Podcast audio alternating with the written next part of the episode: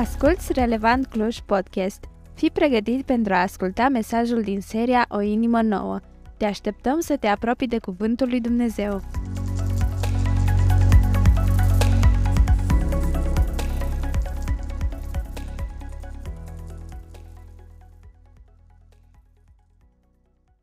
Astăzi e ultima zi în care vă chinuie genericul ăsta. Pe unii parcă îi agită așa. Iată-ne cine ar fi crezut la finalul uh, seriei noastre de mesaje despre, nu știu cum ați perceput-o voi, o inimă nouă sau idolatria inimii. Mm. Știți de ce? Pentru că te uiți la idolii ăștia care s-au adunat aici și spui uh, am ceva din ăsta, am un pic și din ăsta, oh, din ăsta am foarte mult și te uiți la inima ta și îți dai seama că inima ta este o inimă idolatră. Și poți să intri în acțiunea asta pe urmă, să zici, Doamne, vai nenorocitul de mine. Așa suntem noi oameni slabi, uh, plini de eșecuri, plini de falimente și uh, am mai vorbit cu alții de prin biserică și mi-au confirmat și ei că uh, și ei au nu unul, ci mai mulți idoli de genul acesta. Așa că ce să fac? Mi s-a confirmat încă o dată că eu n-am șansa schimbării, mi s-a confirmat încă o dată că um, asta e viața mea, asta e viitorul meu, asta e contextul meu și că nu prea pot să fac nimic uh, cu privire la lucrul acesta. Dacă te-ai uitat la seria asta de mesaje și ai spus, da, inima mea este idolatră, dar noi vorbim despre o inimă nouă, despre ceea ce Dumnezeu poate să facă intervenind în viața ta, în viața mea, venind acolo și luând rând pe rând controlul peste aceste domenii pe care până atunci diavolul a stăpânit în viața ta. Asta este un lucru extraordinar. Cu voia lui Dumnezeu aș vrea să ne uităm duminica viitoare la ce înseamnă să ai o inimă nouă. Dar astăzi, probabil unul dintre cele mai grele mesaje din seria aceasta, sau cel mai greu mesaj din seria aceasta până acum, consecințele idolatriei. Pentru că da, te uiți la idolatria din viața ta și spui, hei, uh, dacă toți avem, dacă toți suntem slabi, dacă toți falimentăm, de ce o fi chiar așa de mare lucru? De ce, de ce este așa de important? De ce este atât de grav? Haideți înainte de lucrul ăsta să facem o scurtă recapitulare și vă aduceți aminte că ne-am întrebat ce este un idol, când se naște el și mai ales cum se naște el. Și aduți aminte că idolatria se naște din nevoile inimii, nevoi pe care tu le ai, pe care eu le am, nu din pofte și nu din mofturi, ci din nevoi legitime. Dumnezeu te-a creat așa, Dumnezeu a pus aceste nevoi acolo, nevoia de siguranță, nevoia de stabilitate, nevoia de echilibru, nevoia de apreciere, de respect, de semnificație, de valoare, de identitate. Astea sunt lucruri pe care Dumnezeu le-a așezat în inima ta. Soluția nu este să reprimi acele nevoi. Nu ai cum, de fapt. Pentru că o nevoie suprimată nu duce decât la frustrare și mai mult decât atât, te împiedică să funcționezi. Viața ta se stinge în tine. Proverbe 13 cu 12 spune așa, o speranță amânată îmbolnăvește inima, dar o dorință împlinită este un pom de viață. Tocmai de aceea idolii inimii se nasc în lipsuri, în crize, în suferință. Atunci când acele nevoi legitime așezate de Dumnezeu acolo rămân neîmplinite, iar tu cauți cu disperare să le împlinești acceptând pe oricine și orice îți oferă ceva pe moment respectiv, puțin respect sau un aparent respect, aparentă siguranță, aparentă apreciere. Înțelegi acum de ce am afirmat că idolul este orice și oricine.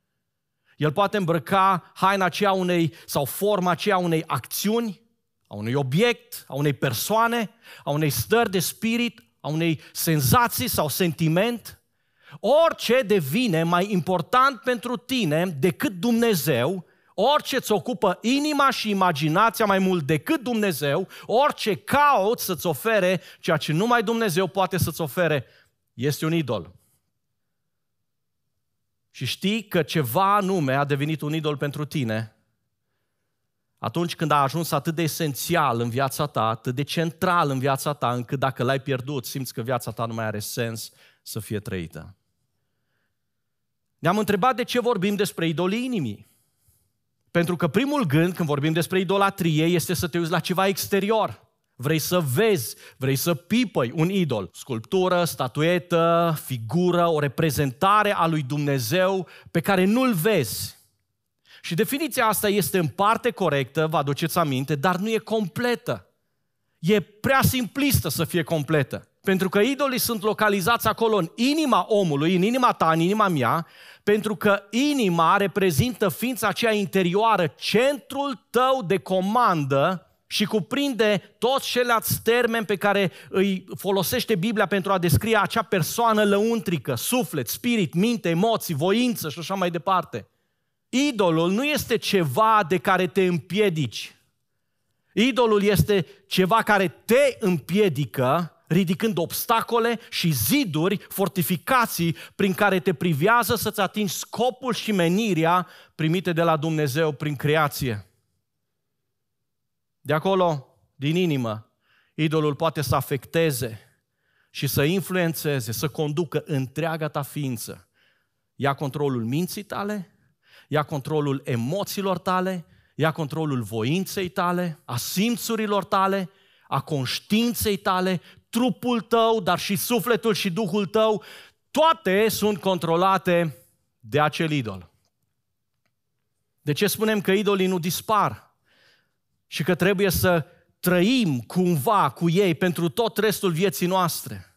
Asta este probabil una dintre cele mai șocante și de neașteptat afirmații pe care am făcut-o pe parcursul acestei serii de mesaje. Și vă aduceți aminte, trăim într-o lume decăzută, căzută, o lume în păcat, Natura omului este înclinată spre păcat datorită neascultării. Inima ta care este nespus de înșelătoare și Biblia spune că nimeni nu poate să o cunoască, câteodată te uiți în oglindă, te uiți la inima ta și ești șocat de ceea ce ai fost în stare să spui, să gândești, să faci. Și răscumpărarea noastră se face la nivelul Duhului și al sufletului. Dar trăim într-un trup supus slăbiciunii și trăim în acea fire păcătoasă care ne caracterizează prin naștere, prin alegerea pe care Adam a făcut-o încă din grădina Eden împreună cu Eva și a transmis asupra noastră această înclinație, slăbiciune, atracție spre păcat. Și până când ființa noastră nu va fi noită în întregime și răscumpărată în întregime, spune Scriptura, la sfârșitul vremurilor, când vom merge în prezența lui Dumnezeu, trăim în această stare de conflict o lista idolilor este foarte lungă. Citim în Biblie și dacă poate nu ești așa familiarizat sau chiar dacă ești familiarizat cu Biblia, citești despre demoni ca Moloch, Chemoș, Baal, Astartea. Și când citești, spui, cine sunt ăștia? N-am auzit niciodată despre ei. De fapt, nimeni nu vorbește despre ei în societatea noastră. Și așa este, cel puțin în spațiul nostru aici. Dar te-ai gândit vreodată că sunt aceiași demoni care și-au schimbat însă numele? Știi cum se numesc astăzi? Hai să-ți dau câteva exemple. Pride, mândrie și toleranță. Luna aceasta se prezintă atât de public demonul acesta în toată lumea. Dacă ai fost ieri prin Cluj, ai văzut că am mărșăluit prin orașul nostru. Idolul pornografiei, demonul parteneriatului civil și a căsătoriei deschise. O, oh, noi suntem moderni, nu mai suntem așa de înguși cum au fost bunicii, părinții noștri care aveau doar un bărbat sau o femeie, o soție. Noi putem să avem mult mai mult. De ce? Suntem liberi în exprimarea noastră, avem libertate de opinie. Câți dintre voi ați urmărit filmul Prietenie cu folos? Ce ați învățat din el? Că poți să ai relații cu cineva de sex opus, dacă te ajută sexual, de uh, uh, interes financiar, uh, de petrecut timpul, de orice natură. De ce? Atâta vreme cât tu tragi folos din relația aceea, relația nu poate să fie rea, este ok. Aplicații social media, de întâlniri, de dating, cu tentă sexuală. Știu că nu le aveți pe telefonul vostru dar ai auzit despre ele și știu că toți idolii aceștia, demonii aceștia au ieșit din zona aceea întunecată unde parcă în vremurile dinainte stăteau și au ieșit la lumina zilei. Nu mai stau ascunși, nu se mai ascund și nu mai lucrează din întuneric, ci pe față. și ne influențează gândirea, percepția, alegerile, valorile noastre, felul în care acționăm, trăim. Și știu că șochează să amintești lucrurile acestea în biserică, dar ascultă-mă, asta e viața reală în care trăim. Ăștia idolii la care mulți se închină și a căror servicii apelează. Aceiași demoni, alte nume. Și pentru cei care spun, oh, vai de mine, da, cu tot respectul, Clau, eu n-am nimic de a face cu ce ai spus până acum. Eu sunt un om moral, sunt un om bun, n-am făcut, n-am gândit, m-am ferit de lucrurile acestea. E bine, pentru tine am ales exact să tratăm în această serie de mesaje idol de genul acesta, care nici n-ai fi crezut că pot să fie idoli.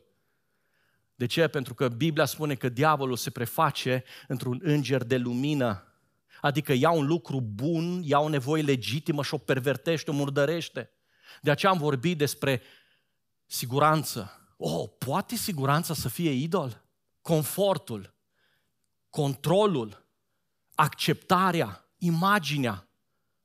Pot nevoile acestea legitime pe care Dumnezeu le-a creat să funcționăm pe baza lor, să devină idol? Și am văzut că da, pot. De aceea în dimineața aceasta, hai să ne uităm la un lucru care ar trebui să ne pună pe gânduri, pentru că cu siguranță fiecare dintre noi am descoperit cel puțin unul din idolii aceștia și lista lor derivă de aici și sunt zeci de variații ale idolatriei care poate să prindă, să cuprindă inima ta. Și probabil că te gândești, copleșit fiind de toate acestea, ei, la ce bun să mă mai chinui dacă oricum n-am cum să scap de ele. Aș vrea să notez bine mesajul din dimineața aceasta, consecințele trăirii în idolatriei. Cu alte cuvinte, ce înseamnă să trăiești cu idoli inimii lăsați în voie sau să acționeze în voie? Și notează un prim răspuns. Idolatria atrage asupra ta mânia lui Dumnezeu. Și deschide cu mine la Cartea Romani, capitolul 1, versetul 18, pentru că aici Pavel începe să scrie, să trateze exact problema aceasta mânia lui Dumnezeu se descoperă din cer împotriva celor care trăiesc în idolatrie. Unii cred că Dumnezeu e supărat pe noi fără niciun motiv. De ce există suferință? De ce există nevoi? De ce nu ascultă Dumnezeu? De ce nu mă ascultă Dumnezeu pe mine? De ce mi este atât de greu? De ce eu trebuie să mă chinui atât de mult? Dragul meu, idolatria îți pune o țintă pe spate. Pentru că Dumnezeu urăște păcatul și pedepsește păcatul. Idolatria este ca un magnet pentru pedeapsa lui Dumnezeu. Da, Dumnezeu iubește omul și te iubește, dar nu poate să tolereze ceea ce distruge viața ta, și anume păcatul din viața ta. Și ori de câte ori tu alegi să trăiești în păcat și să iubești păcatul în idolatrie, tu pui pe spatele tău, pe ființa ta, o țintă a mâniei lui Dumnezeu. Așa că observă ce spune aici versetul 18, mânia lui Dumnezeu nu vine din senin, ci sunt trei acțiuni ale omului care atrag mânia lui Dumnezeu. Prima pe listă este lipsa de evlavie. Mânia lui Dumnezeu se descoperă din cer împotriva oricărei lipse de evlavie. Acum, dacă nu ești un om religios sau bisericos, te vei întreba ce e evlavie, că oricum nu o folosim în uh, limbajul de zi cu zi și și în biserică citim doar termenul acesta, dar prea puțin întrebăm ce înseamnă. E bine, evlavie înseamnă devotament atașament, dedicare prin smerenie față de Dumnezeu, care duce pe urmă la un comportament plin de respect și de admirație față de Creatorul nostru, Mântuitorul nostru, Dumnezeul nostru. Lipsa evlaviei egal o inimă împărțită. Și știm deja că asta face idolatria. Idolatria împarte, idolatria separă. Idolatria împarte atenția inimii tale, pasiunea ta, dragostea ta pentru Dumnezeu și o deturnează înspre alte lucruri, persoane, acțiuni, stări. O inimă idolatră este o inimă împărțită. Când dăruiești lui Dumnezeu doar frânturi din viața ta, frânturi din atenția ta, frânturi din timpul tău, frânturi din, din uh, capacitatea ta, frânturi din venitul tău, când te compari întotdeauna cu ceea ce faci pentru Dumnezeu, cu ceea ce ai putut să faci pentru tine, ai o inimă împărțită. Pentru că Scriptura spune, din El, din Isus Hristos, pentru El și prin El sunt toate lucrurile. și viața ta și viața mea. Dacă vrei să aibă sens, dacă vrei să aibă valoare, dacă vrei să simți siguranță, dacă vrei să simți acceptare, toate sunt în Dumnezeu. Păi dacă toate sunt în Dumnezeu, atunci ființa mea trebuie să stea sub autoritatea și controlul Lui. A doua pe listă, nedreptatea oamenilor. Mânia lui Dumnezeu se descoperă din cer împotriva oricărei lipse de vlavie și împotriva oricărei nedreptăți a oamenilor. Când a fost ultima dată când ai fost nedrept? E grea întrebarea, știi de ce? Că unora dintre noi ne este greu să acceptăm ideea că suntem nedrepți sau că am fost nedrepți. Și știi de ce? Pentru că dreptatea este definită de adevărul meu și al tău, de perspectiva noastră asupra vieții. Toți avem un cod moral. Problema este că avem diferite măsuri pentru moralitate. Ceea ce pentru mine e păcătos, pentru altul nu este și invers. Așa ne convine să ne trăim viața și am convenit noi, așa de comun acord, asupra legii relativității. Mai simplu spus, fiecare deține adevărul lui și fiecare deține dreptatea lui. Adică fă ce-ți place, ce bine pentru tine, pentru că este ok. Biblia spune nu este ok. Asta este idolatrie. Nu-i posibil să trăiești viața în felul acesta pentru că nedreptatea oamenilor este legată de adevărul lui Dumnezeu. Tu n-ai cum să-ți definești moralitatea și dreptatea și adevărul dacă nu te duci la cel care este absolut, adică Dumnezeu creatorul tuturor lucrurilor. Universul, lumea fizică, lumea spirituală, viața, în toată complexitatea ei, e guvernată și se supune adevărului lui Dumnezeu, că îți place sau că nu-ți place. Și tu, când calci în picioare adevărul lui Dumnezeu, nu faci altceva decât să atragi mânia lui Dumnezeu asupra ta. Și încă un lucru, înăbușirea adevărului. Pentru că oamenii aceștia nu doar că trăiesc în nedreptate, ci înnăbușe adevărul în nedreptatea lor. Următoarele versete vor explica mai în detaliu cum se întâmplă lucrul acesta, dar observă acum acțiunea asta voită și conștientă a omului dacă vreți chiar cu o doză de răutate, de violență, să înnăbuși înseamnă să sugrumi, să asfixiezi. Și te întreb, cum se poate face lucrul ăsta? Hai să vedem. Gândește-te de câte ori ți-ai redus conștiința la tăcere. De câte ori ți-ai mustrat conștiința. E ok, taci, nu mai striga, lasă-mă în pace. Toți fac la fel. De ce doar eu trebuie să mă schimb? De ce doar eu trebuie să renunț? De câte ori ne-ai necat-o în substanțe tranquilizante, pentru că a fost atât de tare, atât de insistentă, încât ți-ai luat palma aia de medicamente, pumnul ăla de medicamente, ți-ai băgat ceva pe venă, tocmai ca să uiți, să nu mai simți, să nu mai gândești și să ai măcar un timp de liniște, de repaus, ca să nu fii responsabil. De câte ori n-ai închis Biblia că nu ți-a plăcut ce ai citit? De câte ori te-ai ridicat de la rugăciune pentru că Duhul lui Dumnezeu îți vorbea și spunea, hei, dacă tu te rogi lucrurile astea, tu trebuie să faci ceva pentru că ești fățarnic. Și ai zis, ok, mă opresc aici și rugăciunea ta a devenit foarte superficială. De câte ori nu ți-ai asupat urechile când părinții, vreun prieteni, nu spunea că nu ești pe drumul cel bun. De câte ori n-ai ridicat vocea cu mânie să închei o confruntare pentru că idolul tău nu mai putea suporta să audă adevărul acela spus despre tine. Vezi? Toate lucrurile astea indică faptul că tu ai înăbușit adevărul lui Dumnezeu. Și făcându-le, tu nu faci decât să atragi mânia lui Dumnezeu asupra ta. Asta este idolatrie. A doua consecință a trăirii în idolatrie este că idolatria va ținti întotdeauna excluderea lui Dumnezeu din viața ta. Nici a spus Dumnezeu a murit și toți cunosc afirmația asta a lui, dar tot el a spus și următorul lucru, dacă există un Dumnezeu, cum aș putea rezista tentației de a nu fi eu acel Dumnezeu? Afirmația asta descoperă rădăcina unei inimi idolatre. De ce? Omul în esență, noi nu neapărat avem ceva împotriva lui Dumnezeu, ci mai degrabă noi vrem să devenim acel Dumnezeu, adică acel care este în control, acel care își dă plăcere și confort după cum vrea El, după cum consideră El. Dacă eu nu pot fi Dumnezeu, atunci mai bine nu există Dumnezeu. De aceea în societate, când vei privi, vei găsi următoarele abordări. Prima, mai întâi vrem să-L nimicim, să-L omorâm pe Dumnezeu. Cum fac asta? Neg, exclud ideea existenței Lui și în anumite etape ale istoriei, dacă vă uitați, a fost o luptă asiduă ca oamenii să priceapă sau să accepte faptul că nu există Dumnezeu. Doi, nu rezist sau nu reușesc cu lucrul acesta, merg mai departe și încerc să-L scot pe Dumnezeu în afara vieții și lumii mele.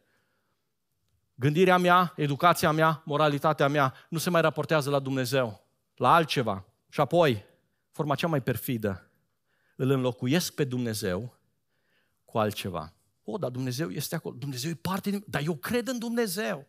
Dar nimeni nu pune în discuție existența lui Dumnezeu. Dar știu, dar, dar nu-mi spune mie, voi, dacă știi inima mea pentru Dumnezeu. Întrebarea este, cine e Dumnezeul tău? Pentru că Scriptura spune că acest Dumnezeu pe care nu-L vezi s-a întrupat în Isus Hristos, Fiul Lui.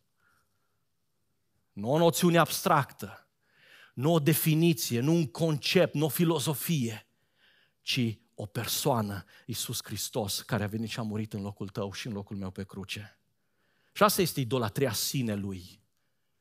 Nu limita idolatria doar la o înfățișare, cum am spus, o pictură, un obiect, o sculptură, gen amuletă, persoană, Idolatria poate fi starea aceea de deconectare, dacă vrei, de fugă, de, de escape, fuga aia de realitate. Atunci când viața reală este mult prea complicată, mult prea grea, prea dureroasă și generează tot felul de stări de anxietate, alegi idolatria aceasta în care te duci și spui, îmi este bine aici, absentez, fug, închid ușile alea care mă rănesc și stau în locul ăsta că este confortul meu.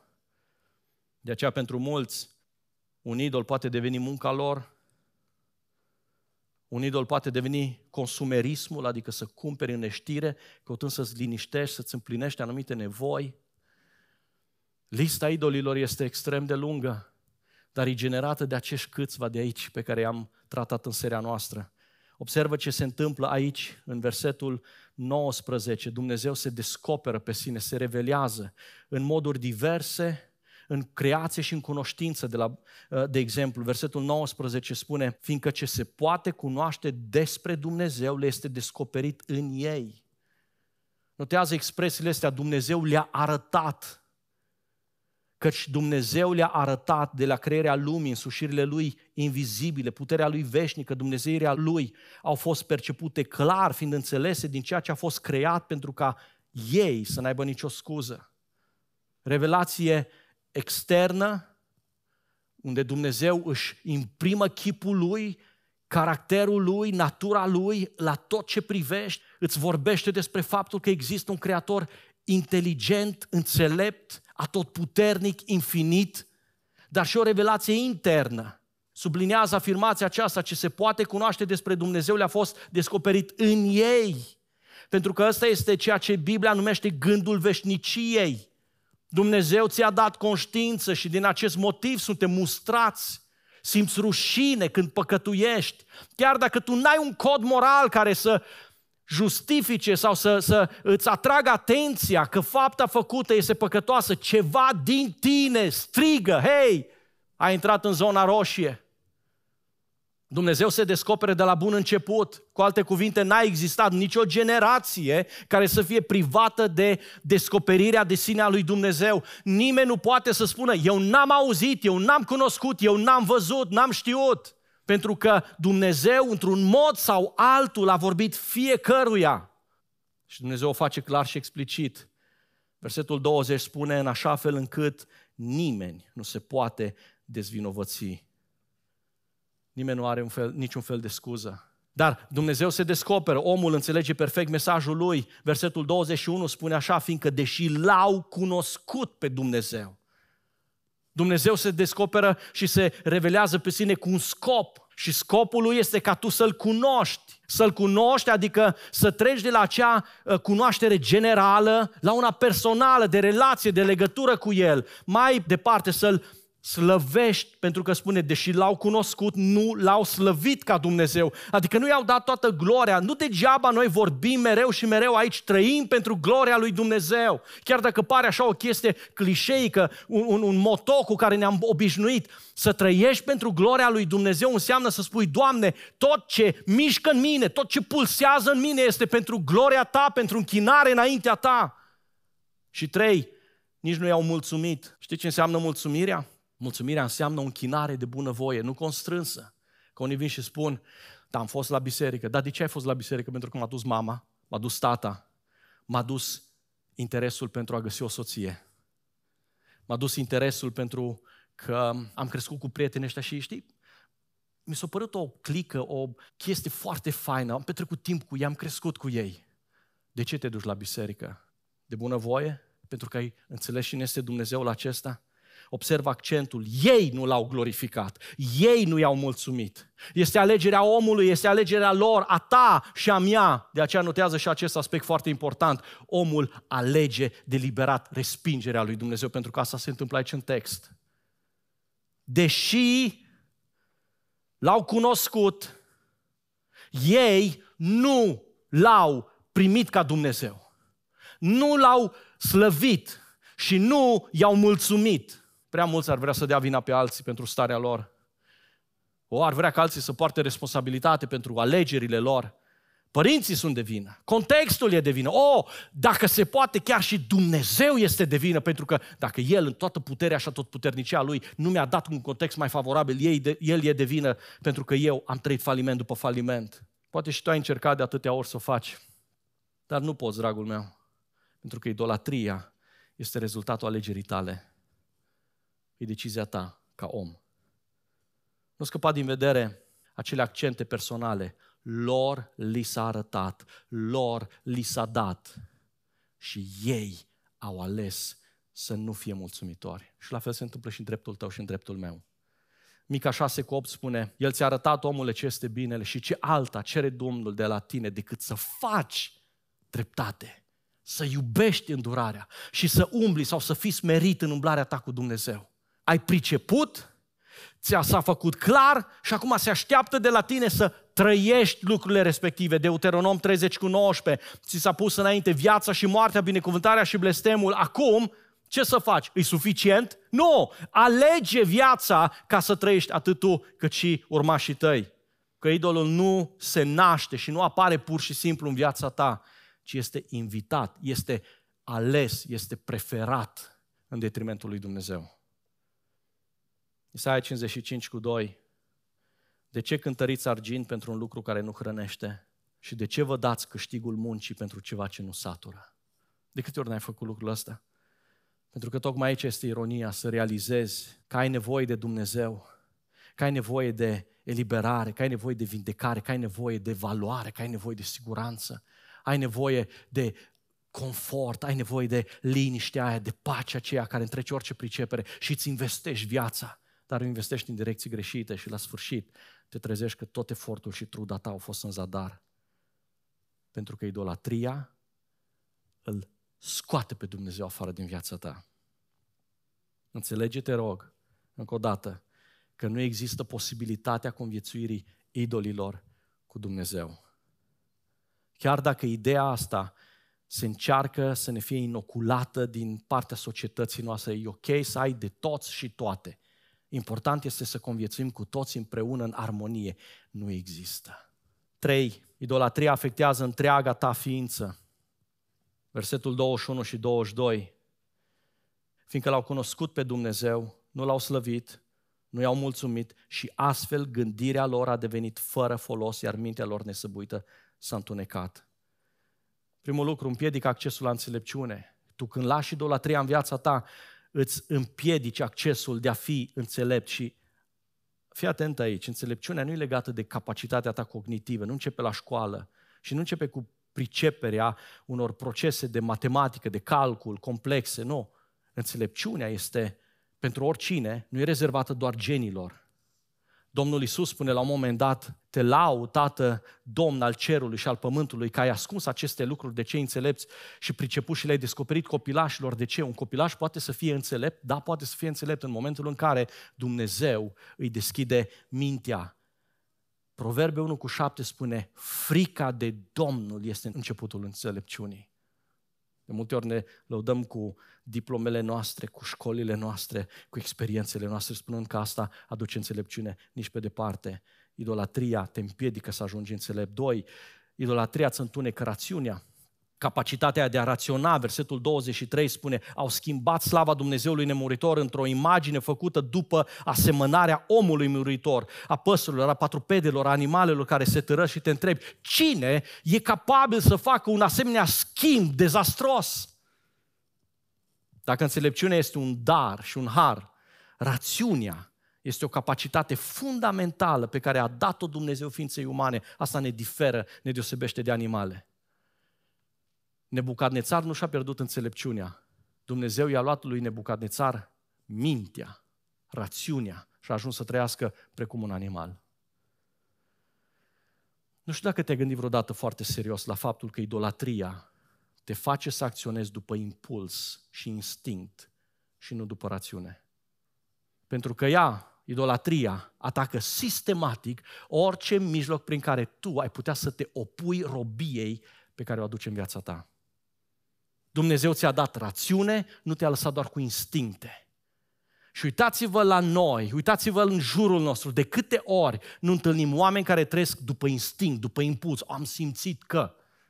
Idolatria te privează de bun simț sau de bunul simț, versetul 24. De aceea Dumnezeu i-a lăsat pradă necurăției ca să urmeze poftele inimilor, dezonorându-și astfel trupurile între ei pui întrebarea asta, cine ar vrea să trăiască în mizerie? Cine se simte bine în haos, în necurăție, în necinste, în imoralitate? Cumva e împotriva logicii, a bunului simț pe care Dumnezeu l-a pus în fiecare dintre noi și totuși se întâmplă peste tot în jurul nostru și nu de puține ori în viața noastră. Uitați-vă ce facem, facem glume și ne batem joc de cei care sunt loiali. O, oh, ăștia sunt plictisitori. Presiunea cu care trăiesc copiii noștri la școală este mult mai mare decât cea la care noi, acum 30 de ani, am fost expuși la vârsta lor. Încurajăm un stil de viață în care fericirea este scopul absolut. O, să fii fericit, asta contează cel mai mult. Nu contează că asta presupune suferința și înșelarea celor de lângă noi. Dacă tu ești fericit, Asta e tot ce contează în viață. Astea sunt lucruri care le învață societatea și le învață de la grădiniță până la cele mai înalte școli. Sunt studii care demonstrează clar că de dăunător este consumul de anumite lucruri, substanțe, inclusiv mai nou dependența asta de tehnologie, de ecran. Și pe de cealaltă parte le facem reclamă. Încearcă și flavorul ăsta, încearcă și uh, uh, varianta asta. Câți din jurul tău nu și-au pierdut bunul simț? Pavel scrie lui Timotei, 2 Timotei 3 cu 2, oamenii în vremurile din urmă vor fi iubitori de sine, iubitori de bani, lăudăroși, aroganți, oameni care blasfemiază, neascultători de părinți, nemulțumitori, lipsiți de sfințenie, fără afecțiune, neiertători, calomniatori, fără stăpânire de sine, sălbatici, neiubitori de bine, trădători, nesăbuiți, încrezuți, iubitori mai degrabă de plăceri decât de Dumnezeu, pentru că asta face idolatria. Mai departe, idolatria distruge limite. Oamenii ăștia trec dincolo și își dezonorează trupurile. Știi că trupul are un design special, dar are și un rol special și foarte bine, clar definit. Trupul ăsta, Pavel îi spune că este un vas, adică un fel de recipient dat de Dumnezeu nouă ca să punem în el, să poarte sufletul și Duhul nostru. Adică partea aia spirituală care nu moare, care este veșnică. Ce faci cu trupul tău? Cum îl întrebuințezi? Pentru că de multe ori diavolul te va duce și idolatria te va duce dincolo de orice limită imaginabilă și inimaginabilă în dorința de a-ți satisface poftele păcătoase. Te reglează busola morală. Versetele 26 și 27 descriu niște fapte groaznice. Din pricina aceasta Dumnezeu a lăsat pradă vicilor rușinoase. Femeile au schimbat relațiile intime, naturale, cu unele care sunt contrare naturii. La fel și bărbații au părăsit relațiile intime, naturale cu femeile și s-au oprins de poftă unii pentru alții, săvârșind lucruri scârboase unii cu alții și primind astfel în ei înșiși răsplata pe care o meritau pentru rătăcirea lor. Nu e așa că și tu cunoști logica asta? E doar un gest, e doar o, a fost doar un sărut, a fost doar o încercare, a fost doar o privire și te trezești robit. Cu toate că înainte ai gândit, oh, asta nu mă va afecta, asta nu va fi chiar atât de important, asta nu o să fie chiar atât de grav. Și pe urmă te trezești robit și nu te mai poți opri. Știi că idolatria alterează sănătatea ta fizică? Versetul 27 s-a încheiat spunând, au primit în ei înșiși răsplata pe care o meritau pentru rătăcirea lor. Se știa astăzi foarte clar că anumite bolți și afecțiuni au apărut ca urmare a unor relații păcătoase interzise de Dumnezeu, chiar în textul pe care l-am citit. Dar spectrul este mult mai larg, pentru că fizicul tău este afectat și influențat de spiritul tău și știm lucrul ăsta. Și astăzi avem la dispoziție o mulțime de materiale, cărți, studii, tot felul de analize care demonstrează că emoțiile noastre somatizează, convertind dezechilibrul nostru mental și emoțional în simptome de boală fizică. Organismul nostru ajunge bolnav fără să avem neapărat o cauză organică. Mânia și furia îți afectează ficatul. Grijile și îngrijorarea dau insomnii și îți afectează tiroida. Frica îți afectează rinichii. Acumularea aia de neiertare duce la amărăciune și amărăciunea face dezastru în trupul tău. David spune, câtă vreme am tăcut, mi se topeau oasele de gemetele mele necurmate. Am acumulat atâta mărăciune în mine, încât n-am știut unde să mă mai duc. Simțeam că mă topesc pe picioare. Pentru că asta face păcatul nemărturisit. Neiertarea slăbește sistemul imunitar și afectează inima. Și încă un lucru. Idolatria te deconectează de la sursa vieții. Și știi că sursa vieții este Dumnezeu. Uite-te la versetul 24, 26 și 28 și observă de câte ori Dumnezeu menționează lucrul acesta. I-am lăsat. Dumnezeu i-a lăsat pradă necurăție, versetul 24, versetul 26. Dumnezeu i-a lăsat pradă vicilor sau practicilor rușinoase. Și versetul 28, Dumnezeu i-a lăsat pradă minții lor corupte. Și aici nu e vorba de voia pasivă a lui Dumnezeu. E, voi ați ales, asta e. Nici de cea permisivă. Dacă tu insisti, n-ai decât. Dumnezeu devine aici activ. El este cel care pleacă, El este cel care se depărtează de oamenii aceștia. Termenul grecesc este paradidomi, adică Dumnezeu i-a predat, i-a dat.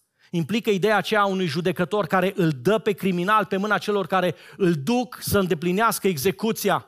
Isaia 64 cu 7 spune așa, nu este nimeni care să cheme numele tău sau să încerce să se țină strâns de tine. De ce? Căci Tu, Doamne, ți-ai ascuns fața de noi și ne-ai lăsat să pierim din cauza nelegiuirilor noastre. Păi când Tu iei un idol și îl ții în inima ta, după ce Dumnezeu apelează, după ce Dumnezeu încearcă, după ce... Idolatria n-are altceva mai bun de făcut decât să te rupă, să te separe de cel care poate să-ți dea viața, adică de Dumnezeu.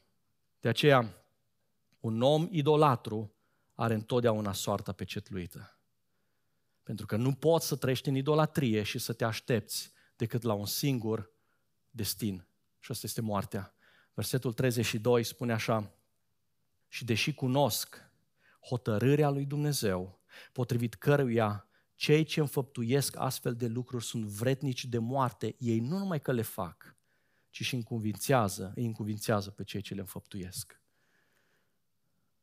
Un om idolatru are soarta pecetluită. Și poate unul dintre lucrurile care, din toate gândurile expuse dimineața aceasta, este cel asupra căruia să-ți îndrepți atenția cel mai mult, este acesta ultimul. Idolatria împietrește inima și frânge voința. Știi cum a început totul? Cu dorința aia pe care toți o știm și știm să o articulăm atât de bine, suntem specialiști. Oh, vreau să fiu liber vreau să gust puțină plăcere, vreau să am confort, o, vreau să am siguranță. Dumnezeu nu poate oferi siguranță, nu așa cum o vreau eu. Vreau să am control, vreau să am apreciere, vreau să fiu acceptat. Și îs nevoile alea legitime, îs, îs lucrurile acelea pe care tu ți le justifici în mintea și în inima ta ca fiind corecte. Știi cum se termină totul? Nu mai pot. Nu mai am putere.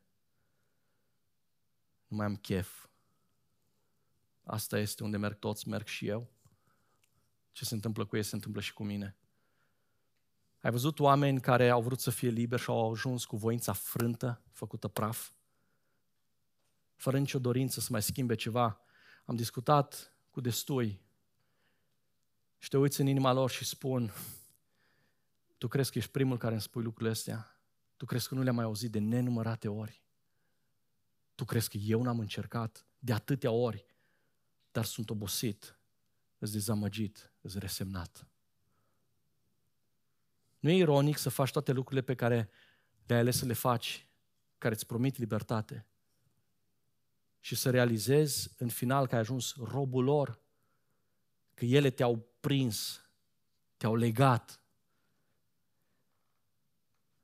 Idolatria frânge voința. Și astea sunt consecințele și dacă te uiți la ele, nu-s deloc plăcute și nu-s deloc faine și te înspăimântă chiar. Dar aș vrea în dimineața aceasta să nu privești la toată seria asta de mesaje într-un mod superficial. Pentru că te poți uita la ea și să spui, wow, am înțeles că chestia aia cu imaginea, da, o să am grijă să nu, să nu dau așa multă atenție imaginii mele. Am înțeles chestia asta de confort și plăcere, o să fiu atent să fac ceva mai mult. Dragul meu, tu nu poți să faci nimic. Dacă ai fi putut să faci ceva, n-ai fi ajuns în starea asta în primul rând. De aceea și Pavel, după ce vine și spune, consecințele idolatriei sunt monstruoase, sunt groaznice. Cine alege să trăiască în idolatrie va ajunge definitiv la moarte cu voința frântă, fără să mai poată să facă ceva în viața lui. Dar de aceea, versetele 16 din capitolul 1 în continuare, el spune așa, vreau să vă predic un lucru care vă poate aduce liberarea.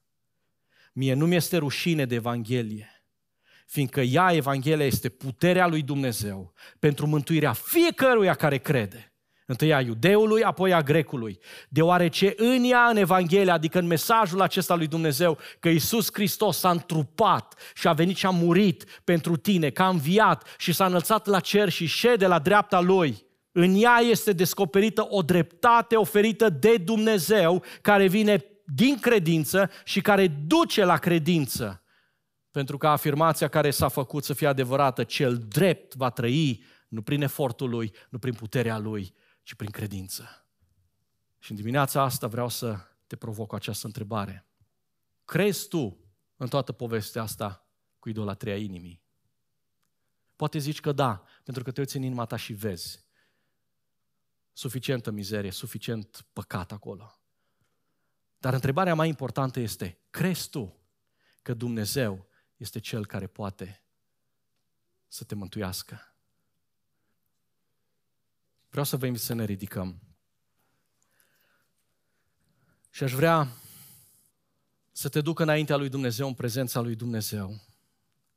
Pentru că, vedeți, toți oamenii vin și spun, eu merg spre cer, aș vrea să ajung în cer, dar vreau să te provoc astăzi să te gândești la următoarele lucruri. De ce vrei să ajungi în cer? Vrei să ajungi în cer ca să scapi de suferința pe care acum aici pe pământ o simți? Vrei să ajungi în cer pentru că ți-e frică, ți-e teamă de iad și n-ai vrea să ajungi acolo?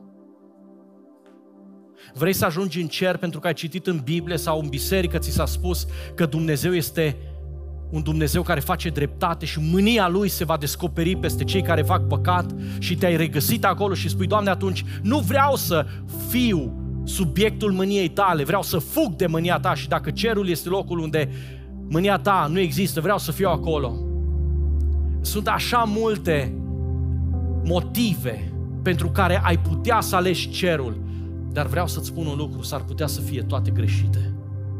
Chiar dacă par bune, chiar dacă par nobile, chiar dacă par spiritual frumos spuse și definite, în cer vor ajunge cei care au înțeles că ei sunt păcătoși și că Isus Hristos, Fiul lui Dumnezeu, s-a dezbrăcat de gloria Lui și slava Lui și a venit în lumea noastră ca să moară pentru ei, ridicând vindecând și depărtând odată pentru totdeauna păcatul lor. Cei care cred în acțiunea aceasta și cei care mânați de această credință au spus, Doamne, te iubesc, pentru că Tu ai făcut ceva ce nimeni n-ar fi făcut pentru mine. Este ceva ce mă copleșește.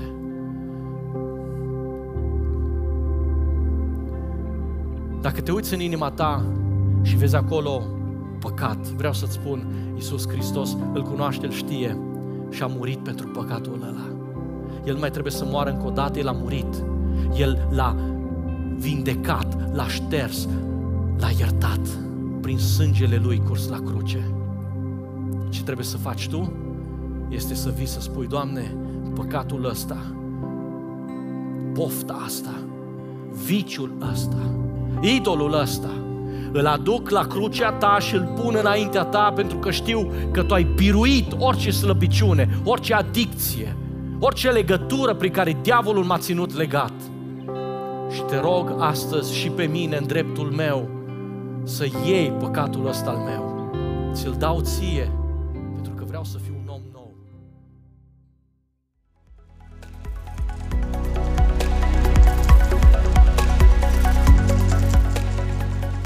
Mulțumim că ai ascultat acest mesaj până la final.